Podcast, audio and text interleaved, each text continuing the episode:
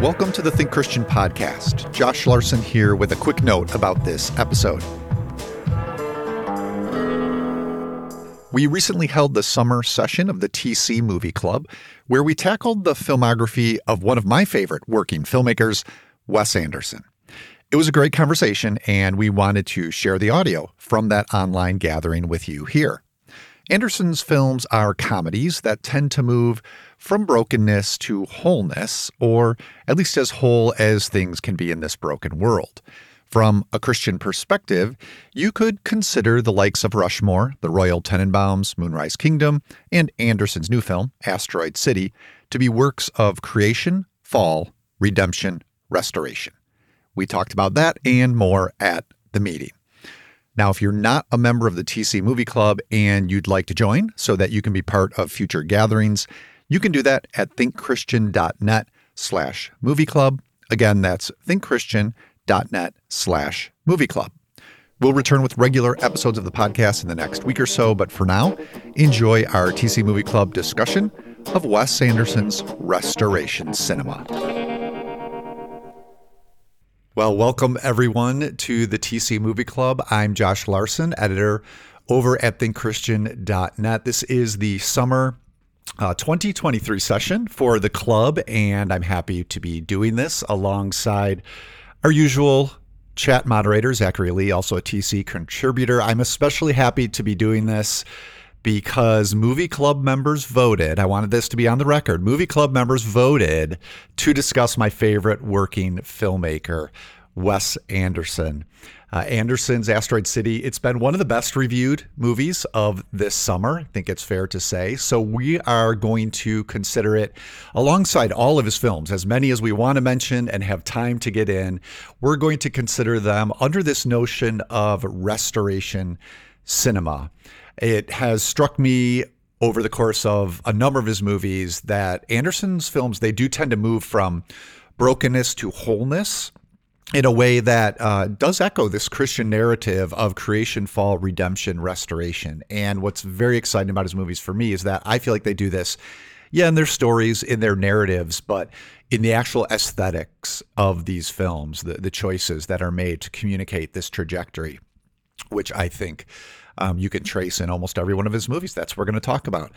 Now, joining me is another regular Think Christian contributor, but a first time to co host the movie club. That is Julia York. Welcome, Julia. Good to have you here.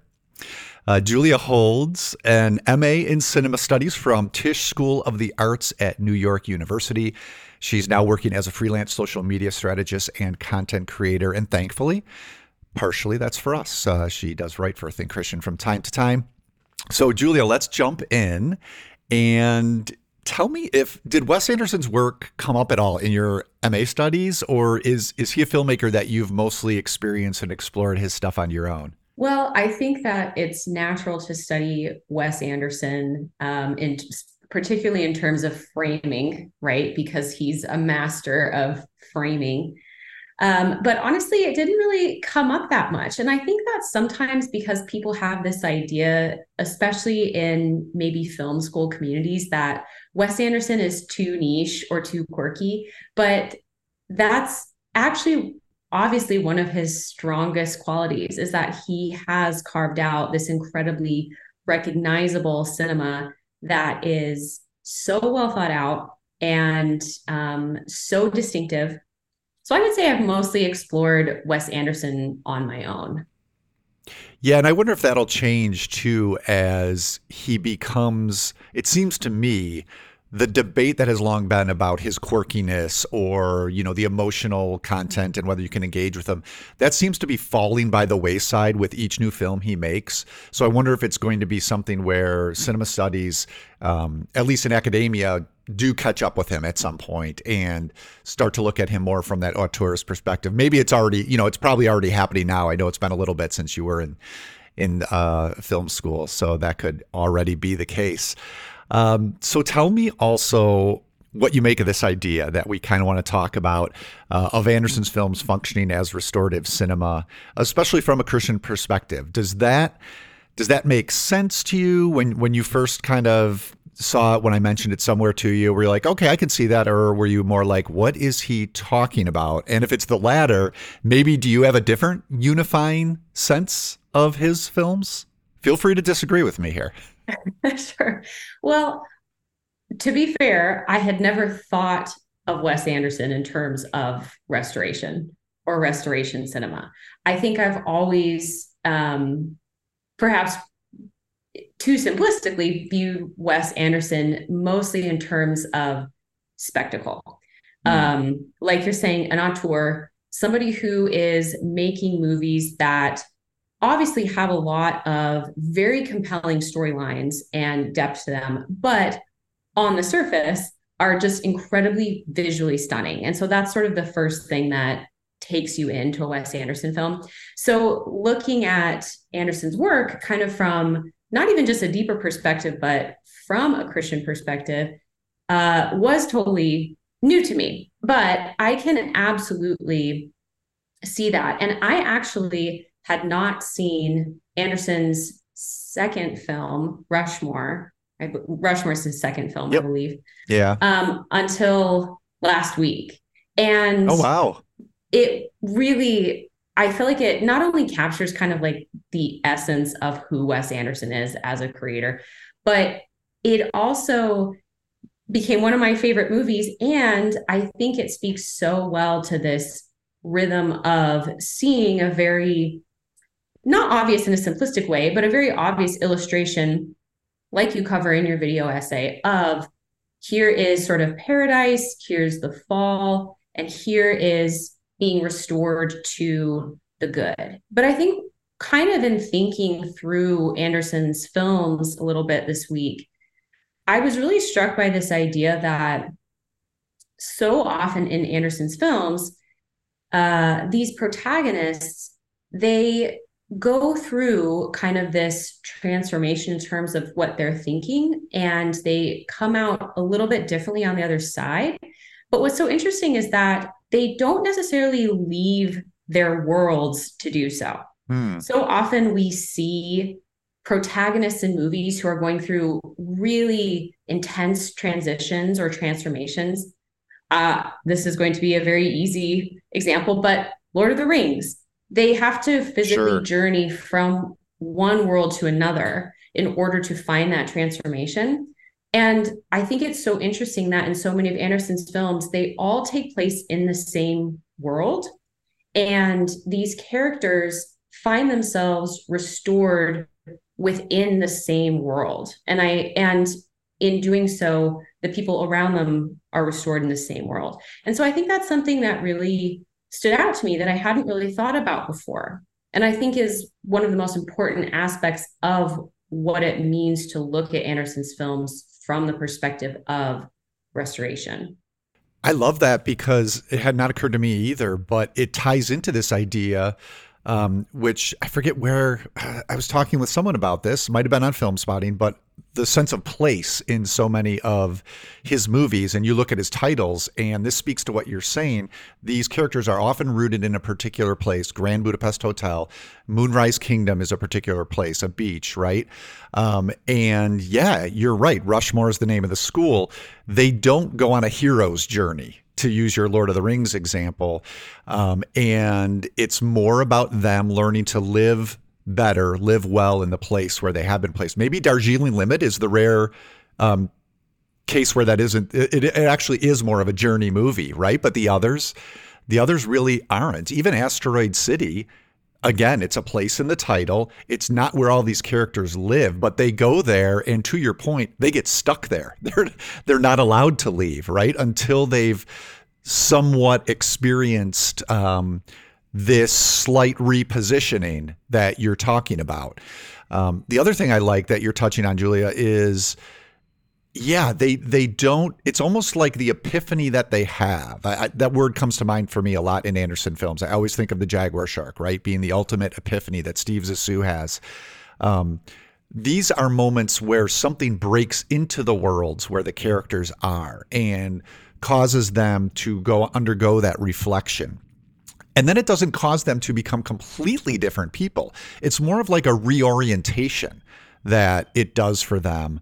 Um, again, Asteroid City, a literal example of inbreaking with the alien appearance. And then it's more about how are the characters going to respond in the face of that and they don't dramatically in asteroid city you know they no one pulls a richard dreyfuss and gets on the spaceship they stay they they're forced to stay there in asteroid city itself but then even when they are allowed to leave they go back with their families but you get a sense um, with a deeper or a different understanding of how to live in those places and and maybe we can get into you know what um, those differences might be after they have an epiphany. So love hearing that you enjoyed Rushmore so much. It remains my favorite of his. And would you say overall Anderson is a filmmaker that you've warmed up, warmed up to over the years as you've seen more of his films, or was he someone you you did appreciate immediately and you know over time just caught up with the ones you hadn't seen? What's kind of your relationship been with his filmography? Oh, that's a good question. I think that I've always mostly appreciated. I think that there's honestly been a few films where I didn't quite have that sense of like, oh, yes. Um, when you watch the Grand Budapest Hotel, there's just something with the rhythm of that film and also with the characters where you're along for the ride. And you you again kind of being in this world that that is such a particular distinct world i think one of the films Anderson lost me in a tiny bit was the French Dispatch, and I really wanted to like it. Um, but I feel like I left that film not totally being able to put my finger on anything.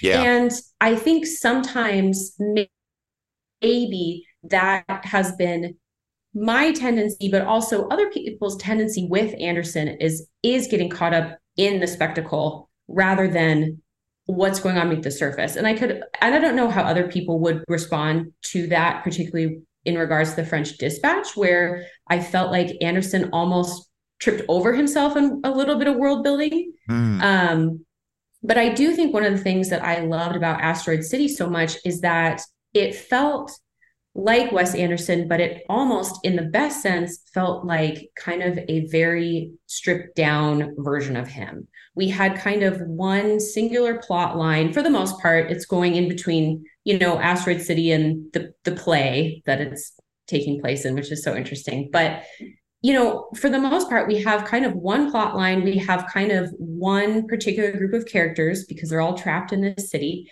Um, and I think I actually really liked that. I think it kind of harkened to me in some ways, which is funny, to the Royal Tenenbaums, where they're all mostly in this house, right? So yeah. much of the action is taking place within either this kind of singular city or within this very unique, very world in itself house. So um, yes, I think that for the most part, I have really enjoyed the uniqueness of Wes Anderson.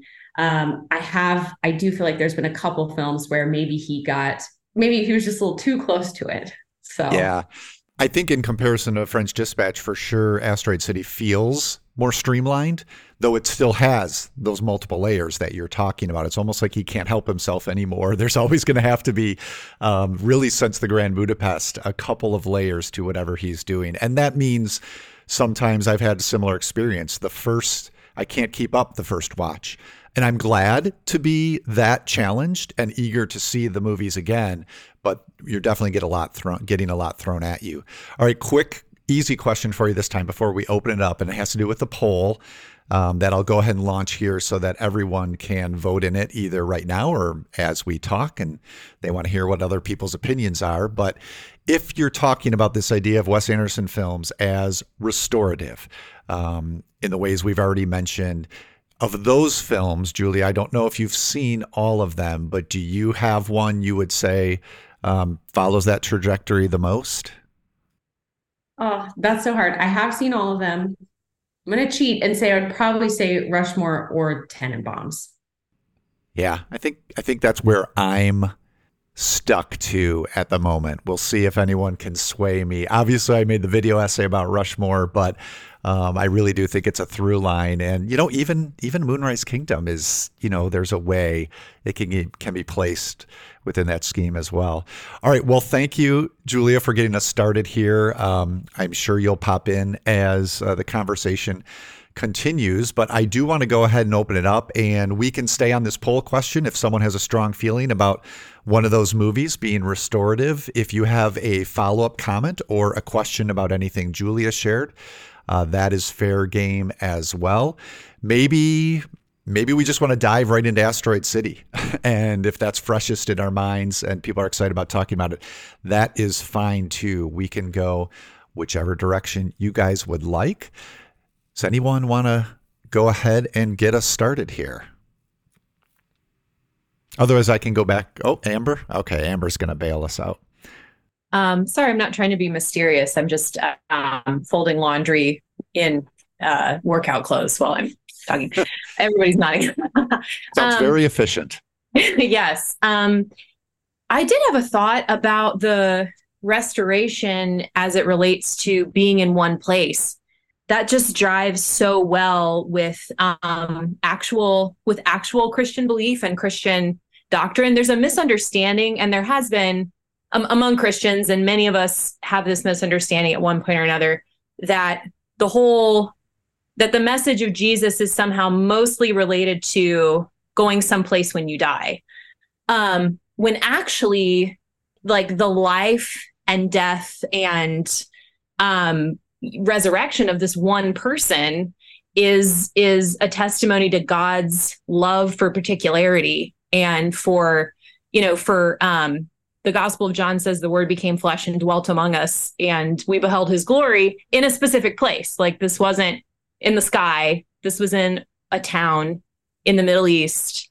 And through this act of very specific love, it changes the world and it sort of rocks the world. And so our callings are always to specific places and very specific things. And so much beauty comes out of commitment to specific places and specific things. You have the tradition of Christian monasticism, in which people bind themselves to a particular place in order to serve it and pray there and just be there. Um, so that really hit home with me as as a very um, a very beautiful like some of the most beautiful parts of Christianity are about being embedded in a place. Yeah, and you're right, Amber, about that not being as discussed as much, even though it is so prominent if you look at scripture itself. I mean, I, I remember even growing up as a kid and you'd hear, you know, people talking about heaven or eternity, and it was kind of terrifying to me because it was unknown and endless. And uh, but then when you learn about the new heaven and the new earth, which we see in Revelation, and those are concepts that I find more comfort in in thinking about you know the things that I do love at this in the in this world on this earth being brought to their fullest and their purest and their most beautiful. Like that is ex- that is exciting and comforting um, and it does seem like something that should maybe be more at the forefront than just floating off to who knows where. And it's and it's more it's more biblical right Yeah, totally. And I know a Christian ecologist who puts this very succinctly and I think beautifully, which is there is no planet B. mm. This is the place where God made a home for himself and like never reneged. And so this is our home too. And and so we're committed to it in particular ways. And God does like so many beautiful things when we're in that commitment. Yeah. I love that. Although now we're going to uh, skew off into a conversation about what what happens when the alien when we do find the aliens on planet B. But that's another that's another topic for another night. Um, Eli, you've got your hand up. How are you? I'm doing well. Uh, yeah, um, I was excited about uh, just this discussion in general because I've uh, recently took on the endeavor of starting a filmography podcast and I took on Wes Anderson as my my first uh, filmography, and so Good choice. I'm I'm nearing the end of that, and uh, one of the things that has come up again and again for me and my my discussions on his films wasn't so much restoration. I, ha- I hadn't really thought of it until um, you know the poll came out for this uh, meeting of in terms of restoration.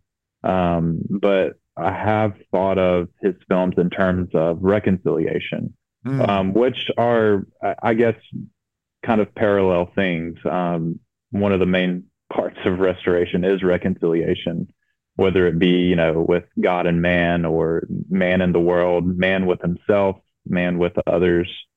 Um, and I think that's one of the, the things that um, is is so prominent in in Wes films is um, there's always these moments of um, reconciliation. Uh, but what has stood out to me about it in Wes films is that the characters aren't necessarily like seeking out um, reconciliation. It just kind of they just kind of find themselves in a moment of reconciliation, hmm. um, and maybe part of that is these kind of singular places they find themselves in, um, whether it be the the Tenenbaum house or uh, you know the mines, uh, the the mines and tunnels and, and Mr. Fox, or hmm. um, they they're kind of stuck in this little world with these same people, um, and it's it's kind of reminds me of you know, um, I don't know, you you just think about those pockets of little worlds throughout Scripture. Um, I mean, I can only imagine the disciples having these. Um, they're just they're stuck together. They're following Jesus. There's some dissension, and then they just kind of, by nature of following this man and finding themselves in the same place all together, kind of reconcile with each other, um, just by nature of being in that same place. Um, but yeah, it, it just sticks out to me that they it's always this moment, whether it happens with an epiphany, like in uh, Steve Zissou, um, where you know they're all sharing this moment together, and it just kind of they weren't looking to reconcile with each other, but in that moment, all sharing that epiphany together, they there is you know the hands go on his shoulder yeah. Um, and there's there's reconciliation of all the you know you know he's not a he's a pretty rough guy to to get around but you know in that moment there's some some reconciliation there. And i think that happens um in really all of wes's films. And i think it it does culminate um in asteroid city. Um I, I think that theme sticks out because i think the the way the reconciliation happens is by an acceptance of who they are, whether it be the character accepting themselves as who they are or the the characters around them around them accepting that character for who they are. Um, and I think that the really sticks out in Asteroid City when Schwartzman's character, you know, walks off off set uh, and yeah. has the discussion with the director he feels so at odds with his character and with himself. He doesn't feel like he's doing it right. And, you know, what does Brody's director say? He says, you know, you're doing him right. Just keep, just keep doing it. Keep telling the story. You're doing him right. And it's this moment where Schwartzman's character can, can reflect on that and say, I am, I might not exactly know how everything's going to play out, which is how all of Wes Wes's movies end. You don't know what might happen next in this world. It'll probably sure. all go to crap again. Who knows? But these characters have come to a point where within that world, with all of its brokenness, they can accept who they are and accept the people around them for who they are. And I think there's that reconciliation is is just a, a through line through all of his movies. The the way you're the way you're describing it too is it's almost a gift that there's a very grace element to that then because it's almost a gift that's coming to them not so much that they are doing the work to achieve restoration. They have to they have to decide at some point whether they're going to go through with the reconciliation and and and accept that gift then.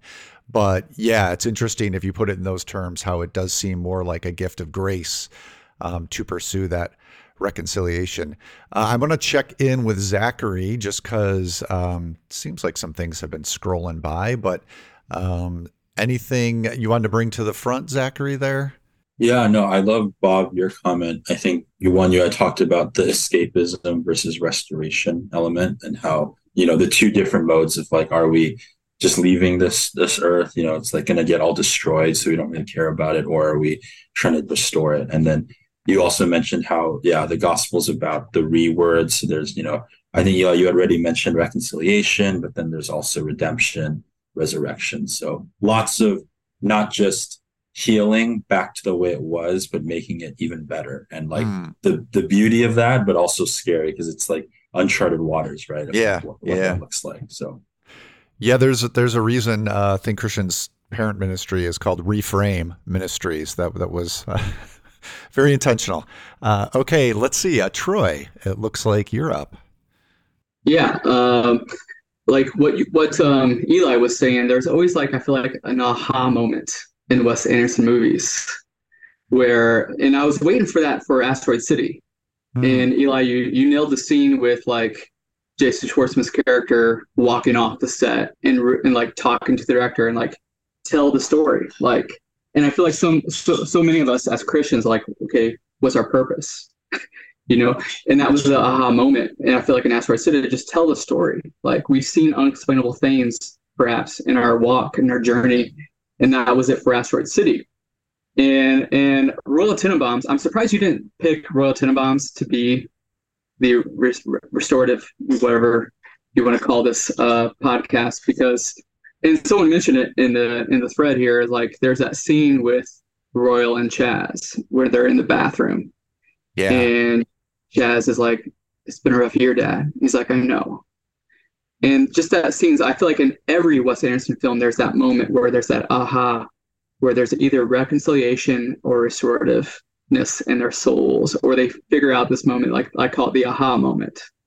Um, even with Dignan and Bottle Rocket back in the day, you know, he like he has that moment where he sees through. Is like, okay, breakthrough, you know, but he still has hunger for more. But he's like, kind of like, back down, buddy, back down, you know, like, and that's what I always love about these Wes Anderson films because there's the heartfelt moment in those characters and the scenes and I appreciate the the the comments and the um, kind of realization. Like it's always in a scene in a place, like one place, and that's kind of cool too because we're only we're only on Earth, you know, and and Wes kind of traps us whether we're on the Isle of Dogs, you know, or whatever scene we're at. So I appreciate appreciate that about him. So those are my yeah. two cents.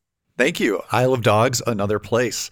Um, and sure, the aha moment, you're right. That's a good phrase for it. The epiphany moment uh, is what I think of it too. And then in Asteroid City, it's kind of cool because the aha moment does not necessarily clarify anything. And I don't think any of them in his movies solve all the problems. Someone already mentioned this, right? That's at the end, you you know, they're in a different place. It doesn't mean like everything's perfect now.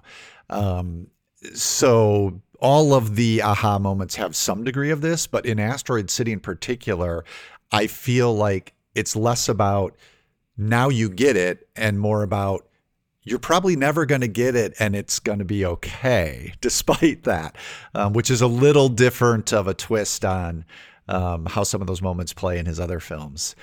Uh, it's okay not knowing, right? There's a freedom. Yeah, like it's okay not knowing or solving everything here on Earth. You know, yes. and he even took it further because he went out to the balcony. Yeah, and I right. Believe, I believe, and I believe that's when it was in color because I think it switched, right? Ooh, good question. When he leaves the the theater stage, backstage, goes onto the balcony, and I've seen it twice. I should know this. Does anyone remember for sure? In my mind, it's still in black and white. Yeah, that whole sequence is still in black and white. Okay. Okay. All right. All right. But there's still like there's two people seeking the same question. You know, like yeah, exactly. Yeah, yeah. That's cool. Yeah, it's a great sequence. All right, let's move to um, Scott. Yeah. Um, couple different thoughts and i'm gonna I, have still only seen asteroid city the once so i don't have much to add about that um, so I'm going back to the beginning, um, thinking of a couple of a couple of things in Bottle Rocket to bring that up again.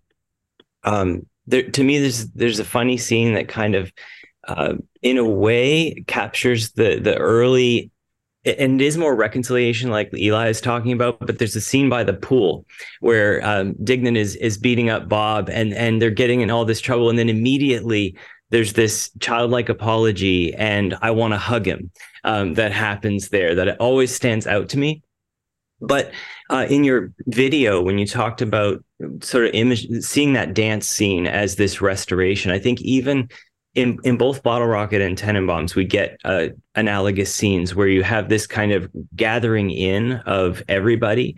So with Dignan, when um, when Anthony goes to see him, and and he pulls out the gifts, the the belt buckles that he's made, and he says, you know, I was going to give them to Mister Henry, and and then he says, ah, give it to those guys anyway. So it's kind of this. Yeah. Um, the people that didn't in in the uh, initial gather you know in their initial relationships they weren't going to be included but he's looking to to reach out and gather them in too and uh skipping over to tenenbaums which i think from there is a crisis moment. I think it starts when mr pagoda, uh, when pagoda stabs uh royal that from then on royal's arc really is just you know fixing everything that's happened. And and of course the gathering at the grave is kind of like the scene in the dance. But um, another moment for me that really i think captures what you're getting at in terms of this being a theme for wes anderson is when anthony is coming out or sorry when uh when uh no luke luke's character luke wilson's character in i'm losing his name in bottle in, rocket in Tenenbaums. Eli. Oh, okay. Yeah. Um, Richie. Richie. How are we all forgetting this oh, at the moment? Yeah.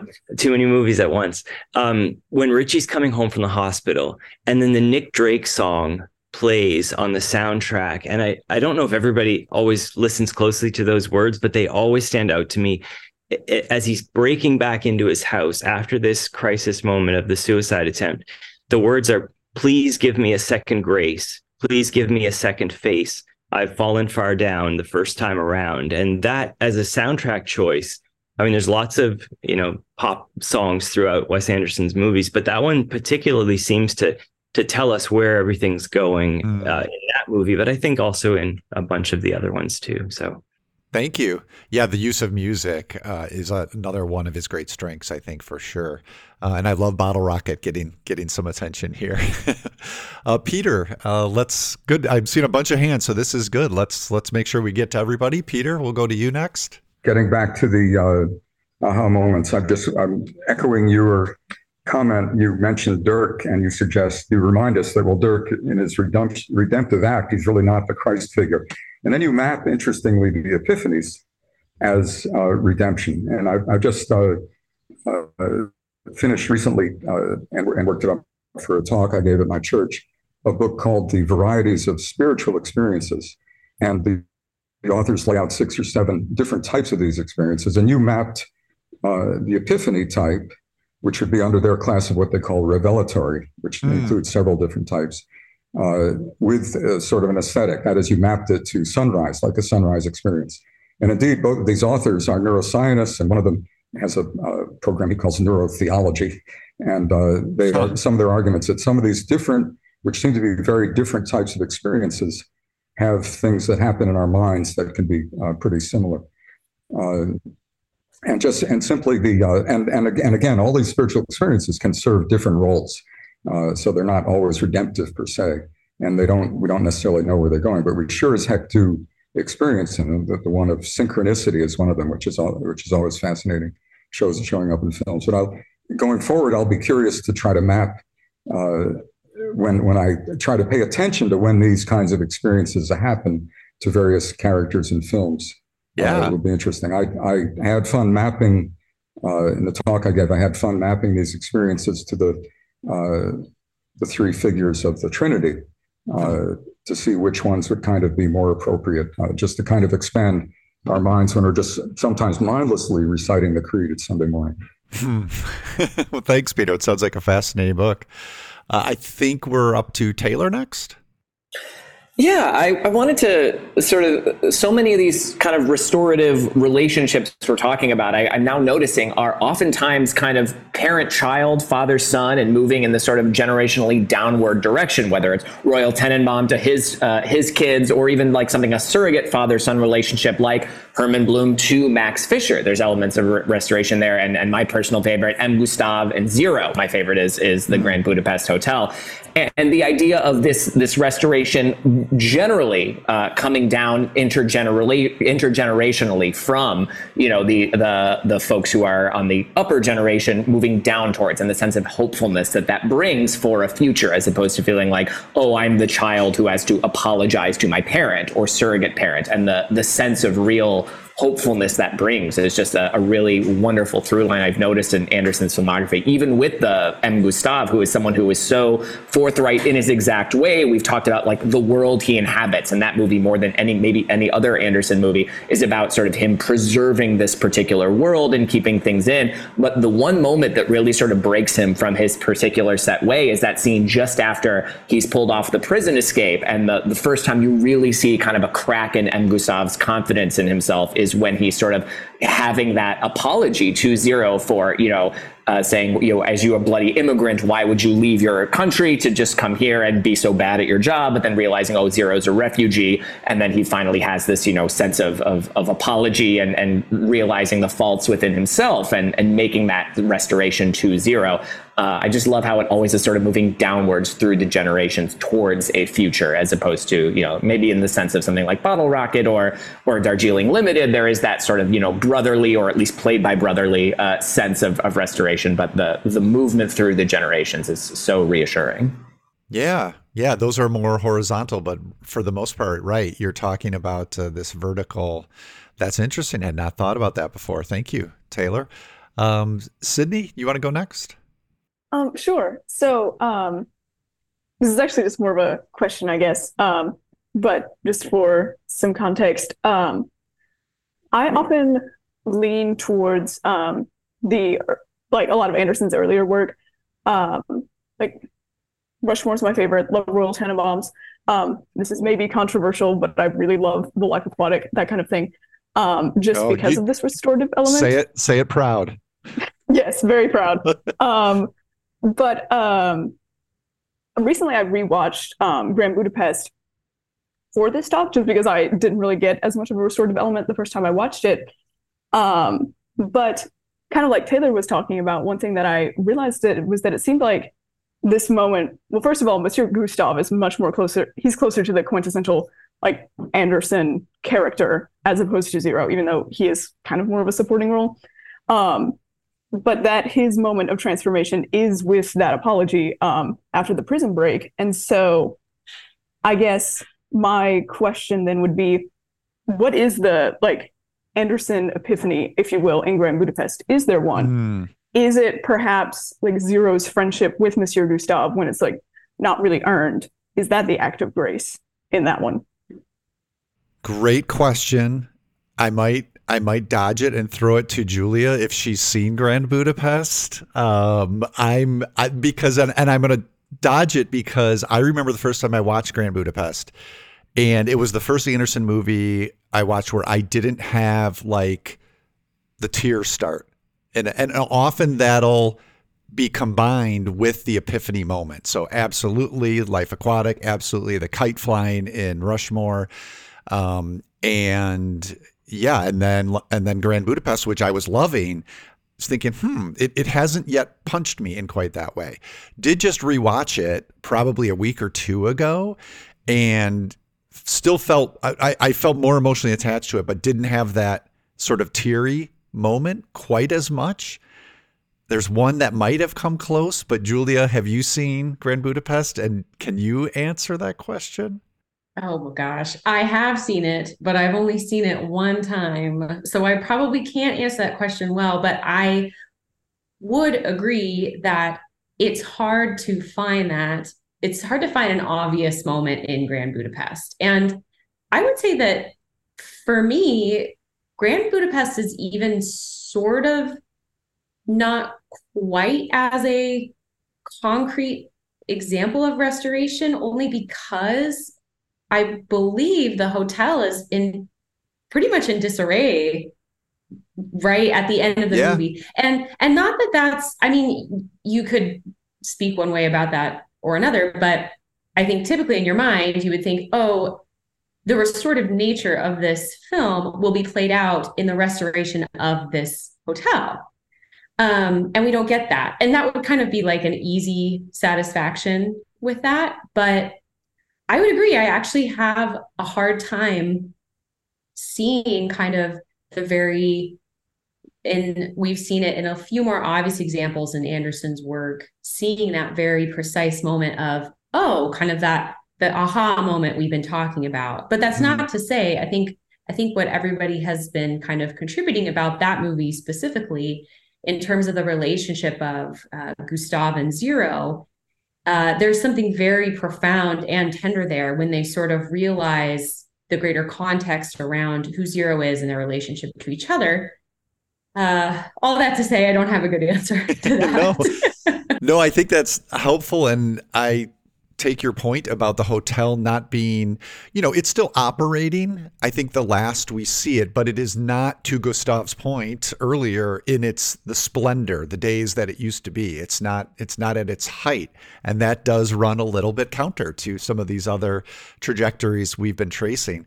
Uh, the moment I was the moment that really reached me in my last revisit, but I wouldn't call it exactly an aha, but just emotionally, was the second time M. Gustave and Zero are on the train and the soldiers come after him. And it was the way Gustave stood up for him once more, but but in a way where he knew what that meant for him. Um, that kind of really um, left hit me with a bit of a thud. So um, yeah, as happens every time I watch a Wes Anderson movie, I like it even more, and that happened again with Grand Budapest. So um, Jacob, you're next. I don't know if you want to, if you have any answer to this Grand Budapest question, but there's probably something else you wanted to share as well. Yeah, I mean, Grand Budapest is is one of the sadder. I, I feel like it ends on a sad note, Mm. and um, I just think there's something heartbreaking about Grand Budapest, and yeah, yeah, and and yeah, and I think that, and I think a big part of that could be the fact that uh, at the end of the movie, Gustave's uh, beloved hotel is kind of in shambles, and you just have a sense of it's ne- it's it's never going to be what he idealized for it and Yeah. envisioned, and he had such grand grand hopes for his hotel, and you just get a sense that it's not going to be that ever again, and and that that is a sad moment to end on. Um, I, I think some of the more beautiful moments in Grand Budapest are like the moments between um, Zero and and uh, Agatha, and their love story is is just really beautiful and touching, and, and like there's a glimmer of hope there. The the love that they find, kind of in a time in which the world is changing, um, is is I think really really poignant and powerful. But no, what I was what I was going to say was I've just kind of been thinking about Wes Anderson as the filmmaker behind all of these movies, and, and I feel it's you know somewhat well documented that he uh, is a product. He, he comes from a broken family. Both of his his parents are divorced, and if I remember if I remember reading correctly, at a fairly young age, and not, there's even so there, there's kind of the through line of divorce and broken families, and um, and I think about the the line in Rushmore where uh, I think Bill Murray says maybe to uh, Jason Schwartzman, kids don't like it when their parents get divorced, uh, and I, and just I think that was an early a moment early on in Wes Wes's career where you see ah that's he's preoccupied with that you know and but and yet uh, he makes movie after movie after movie after movie about reconciliation restoration. And so josh your your book actually came came to mind movies are prayers. And one one thing that has just stuck with me about that book is these are prayers that these uh, filmmakers are are praying often unbeknownst to themselves you know and so how consciously is wes uh, working through that hope and longing for restoration and, I, and i'm by no means am I trying to psychoanalyze him, but just thinking about like the little nuggets that he places in, in his movies that are self-referential enough to really make you think that he, he's thinking a lot about his own upbringing and his own experience. And just for, for that person to be the one who's making movies about like restored relationships uh, is really is that is powerful to me. Yeah. Not knowing what Wes's life is like now or his faith is like now. Um, and even if it's unbeknownst to him and his moves are prayers, he he's kind of pining for restoration, you know, and and uh, hoping to see um, just relationships reconciled. Is that that that's interesting to just reflect on what the little that I know about his life just through reading interviews and things. Yeah, um, and seeing restorative themes come up in his movies time after time.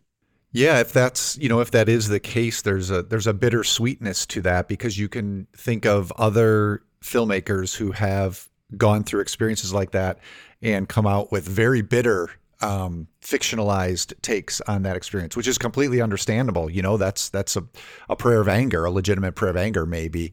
But his when there's when there's that aching for the reconciliation or restoration, it, it does make it more of a bittersweet um, work of art. All right, we've got about 10 minutes, and I think there's a couple people we haven't heard from yet. So um, let's um, go with you, Baird, and then we'll uh, get to Laura, hopefully, before before we wrap up. What do you got, Baird? I think you might be muted. Or it actually looks like you were unmuted, but uh, but we couldn't hear you. So go ahead, figure that out. We'll jump to Laura and then come back to you. So take your time. Um, but Laura, if if you're good, we'll um, get your thoughts a minute.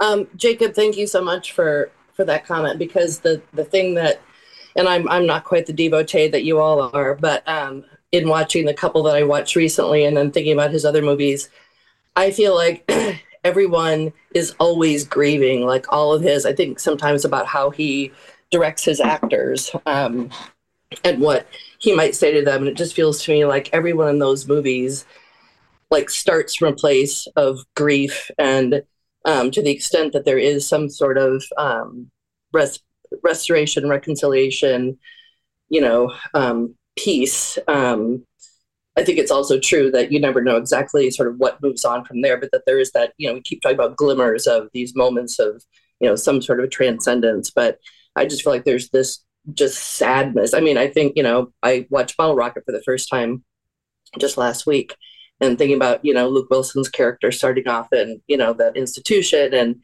you know, it sort of feels like he's trying to rally himself in order to sort of do well by his friend. And I mean, I honestly don't think I can think of any character in any of his movies that to me doesn't look like there's somebody who's struggling with the weight of the world. Um, yeah. And for some reason, Jacob, what, what you said made me think. Um, yeah, anyway, thanks. Thanks for your comment.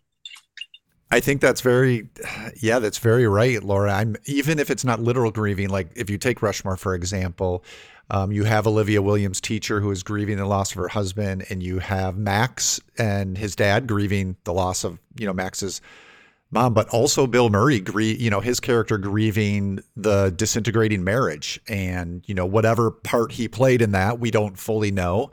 Um, but definitely that's part of his moroseness. That that's a sort of grief he carries. Um, looks like you're good to go, Baird. Can you hear me now? yeah, there good. we go. Okay, this Josh, this may force me to turn in my membership card. Let's see how it goes. Because I am by far not a Wes Anderson, uh, you know, apologist. Um, I've, his quirkiness was fine, and in my opinion, as everyone appreciates his quirkiness, he keeps having to up it, up it, up it, up it again. And I think especially since uh, Grand Budapest Hotel, I think it's just become more stylized. But the concept I want to bring up, and this kind of dovetails with Jacob talking about how Wes is trying to look for things. I think in these movies, there's no free will in these characters.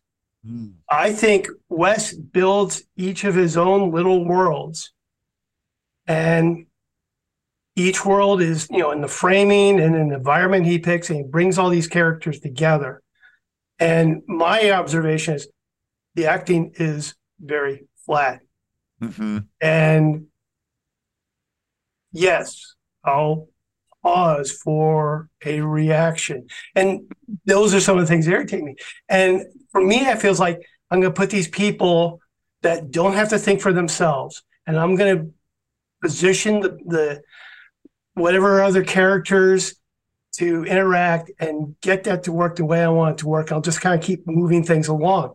And I, I'm going to punctuate it with he's in Asteroid City, you know, two thirds of the way in the movie. One of his characters tries to have free will, walks off the stage, know, goes to the director, i.e., Wes, saying, I don't get this.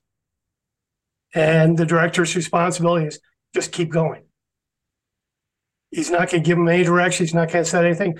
You know, the director may move some things back, may have the alien return the asteroid, whatever that's going to be, to get the characters to go. And then at the time, at the end of the movie, and I haven't seen them all, but the ones I've seen, there is some restoration for some, but many other people, they just move on and they just walk away. I think I think you have a strong argument. They're well supported by, um, you know, the fact that we're talking about one of the most controlling filmmakers at work, right? And I the, now for me it works opposite. The opposite. There, there's an irony to this controlling filmmaker.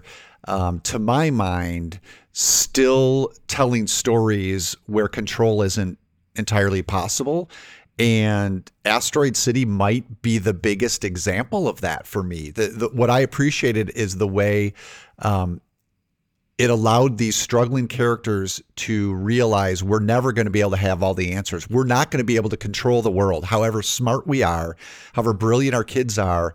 And what tells us that? The fact that an alien just dropped on our heads. Now, we we have lost all control and all answers. It's all out the window. And my experience of that movie, and I think it is for some of the characters too, is the freedom that comes with that to realize that you're not responsible for that. Have you seen um, Isle of Dogs, Baird? Okay, I would say try that one next. I don't think it'll solve all of your concerns, but to my mind, it is very much about free will, about you know, Chief, the main dog, not wanting, he's a stray. He's always been free, done what he wants. He's not going to be part of the pack.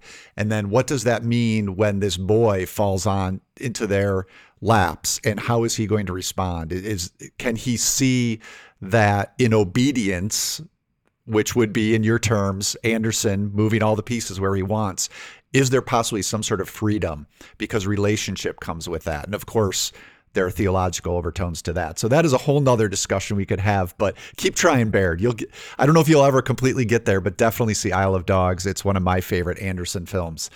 Um, all right. So Eli, if you can, if you got this, if it's real quick, um, go ahead because we want to check in on the chat and the poll and um, say our goodbyes. But yeah, you you're the last one with the hand up. So give us something quick here. Uh, yeah, I had put it in the chat in case I couldn't uh, bring it up, but I just wanted to bring up the the aesthetic of Wes as a tool for restoration. Um, uh, so his aesthetic of this kind of storybook dollhouse allows the viewer to kind of hold these worlds at arm's length, you know, in contrast to a director that might try to like shove you into the emotion and the world of the film um, Wes allows you to really like examine in detail these worlds. Just thinking about restoration, that allows the viewer to really examine these worlds and the characters within them and how these characters relate to the worlds and each other, perhaps with more detail and with more profundity than if he were to like shove you into these worlds and their emotions. Um, so I just wanted to bring that up real quick and see if you had any thoughts on that.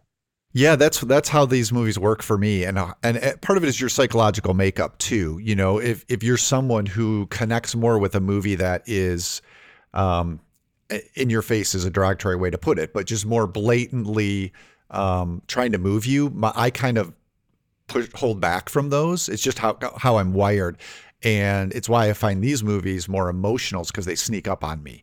And, you know, I, I, haven't had a chance to put my defenses up yet. and so uh, because of that, I think I identify with a lot of his characters and also find, find them deeply moving. Um, this has been um, a really good conversation, and I'm sure we could dig in a lot more. But let's check in on the poll here. And uh, it looks like, yeah, we've got, uh, if you still want to vote, go ahead. But uh, Rushmore is winning right now with 50% of the vote, but Royal Tenenbaum's there with 40%. So Rushmore, you know, got that the bump from the video essay, I'm sure. So maybe it's not entirely fair. I should have left it out maybe in retrospect. Um, but let's see. Uh, was there, Julie, in a second, I'll come and see if there's anything else you wanted to leave us with. But Zachary, anything we missed in the chat that didn't come up or um, worth mentioning? Yeah, no, there's so much here. It's usually how it is towards the end, you know, Right. a whole bunch of people commenting. But I think I know Amber, you shared an essay that I don't want to get lost in in, in the queue uh, from Dappled Things. That seems really interesting. And then I think Sarah, th- this kind of ties to the epiphany question, and maybe it's something to think about more. I think she had asked about what the, the that's balcony scene. I think where Margot Robbie shows up, you know, just for for one sequence and then dips out, but the significance of that, um, and yeah, it just in relation to epiphany and tapping into grief and healing and everything like that. So. Um, I think there was a question about if the chat could be saved at some point, Josh, because I feel like there's a lot of cool links and you know, Yep. shared out at some point. So Yeah, that's a great idea. I will um yeah, the recording should allow you to save it. I'm not sure what the format will be like, but maybe there's a way to send that out um via email to movie club members. I like that idea because I miss a lot myself while doing this, and I know there's good stuff in there. So thanks to those of you who are contributing there in the chat. Julie, any any last thoughts? Um, but they want to hear what other people. Well, I actually really quickly wanted to respond to Sarah's uh, chat con- contribution where she is talking about the the sequence on the balcony in Asteroid City where uh, Jason Schwartzman's character leaves Asteroid City, leaves the play, and goes out onto the balcony. Because for me, I mean, in the chat, we've really been kind of trying to interpret what that could mean and what does that look like for restoration. And I think I think it could mean so many things. I think it's a lot of different things, but to me, what stood out, and I think it's such a great question that that Sarah asked, is that um, I think in a few of Wes Anderson's films, and one that really comes to mind is Fantastic Mr. Fox, is there's these very small moments of an encounter with another self. And so in this moment, Jason Schwartzman is out on the balcony encountering not only himself as an actor, quote unquote, but Margot Robbie's character, who was supposed to be in the play and is not. And I think it's this really interesting example of it's almost this encounter of with what could have been had Hmm. there not been either restoration or reconciliation. I think of that scene in Fantastic Mr. Fox where he encounters uh, that that black wolf standing out in the wild Yeah. and he has this moment of kind of recognition and identification with this creature who is the only creature in the film that is not anthropomorphic. It's a totally wild creature. It doesn't adhere to their rules. It's not sophisticated, quote unquote. It lives in chaos. And there's this really interesting recognition with Mr. Fox in terms of, oh, that that could be me. So I just think that there are these moments that, you know, we're talking about kind of restoration in Anderson's films as this very linear thing, but hmm. there are these t- really small moments of almost this examination of this is what could have been if restoration wasn't upon me, if wasn't a possibility in my life. And so I just wanted to address that because I really liked that question that Sarah posed and it just made me think of that. Yeah, that's great. That's great. Um, in addition to, the, I, think of the wolf too being a variation of Mr. Fox. It's also related to the free will question a little bit, I think, as well. That Baird was bringing up, right? Is is the the wolf the one with the, has ultimate freedom? What does that mean for him? So, um, yeah, I, I'm glad we got to touch on his two stop motion efforts because those um, are among my favorites for sure. I'm a sucker for stop motion though. Um, so as I wrap up here, if anyone would like to share in the chat um, uh, Twitter handle or for you movie fanatics, a Letterboxd handle if you have a profile there. Um, especially if we're going to save this and send it out, it's a way for people to connect on Letterboxd. I don't know if any of you are trying to make threads happen, like like me, and and you want to uh, connect there. Feel free to try. Um, but uh, yeah, put that in the chat, and we can find each other in those places. Um, thank you very much to Zachary. Thank you so much, Julia. It was good to have you do this. Uh, we are going to get together again in the fall, but rather than put out a vote for the topic of that session, I think I might hijack it and um, tie it to the theme of uh, my new book, which did just come out, Fear Not, a Christian Appreciation of Horror Movies. So maybe we'll do, you know, in October leading up to Halloween, we could do a general discussion of the genre, um, you know, and, and how Christians might approach it. I don't know, maybe we'll focus on a classic horror film um, or a filmmaker who's known for horror, or maybe I'll make maybe I'll make a poll with a couple of those and see which one most interests people, and we'll send that out via email. So look for that. Uh, coming your way shortly here. In the meantime, if you're at all interested in horror, please do check out the book. It's uh, very much in the vein of, of what we do here in Think, at Think Christian. So um, it'll be familiar to you. And yeah, if you leave a review on Amazon, that would be a great help. So uh, thank you again. It was good to see you. And um, we will get together again in the midst of scary season. Have a good night, everyone.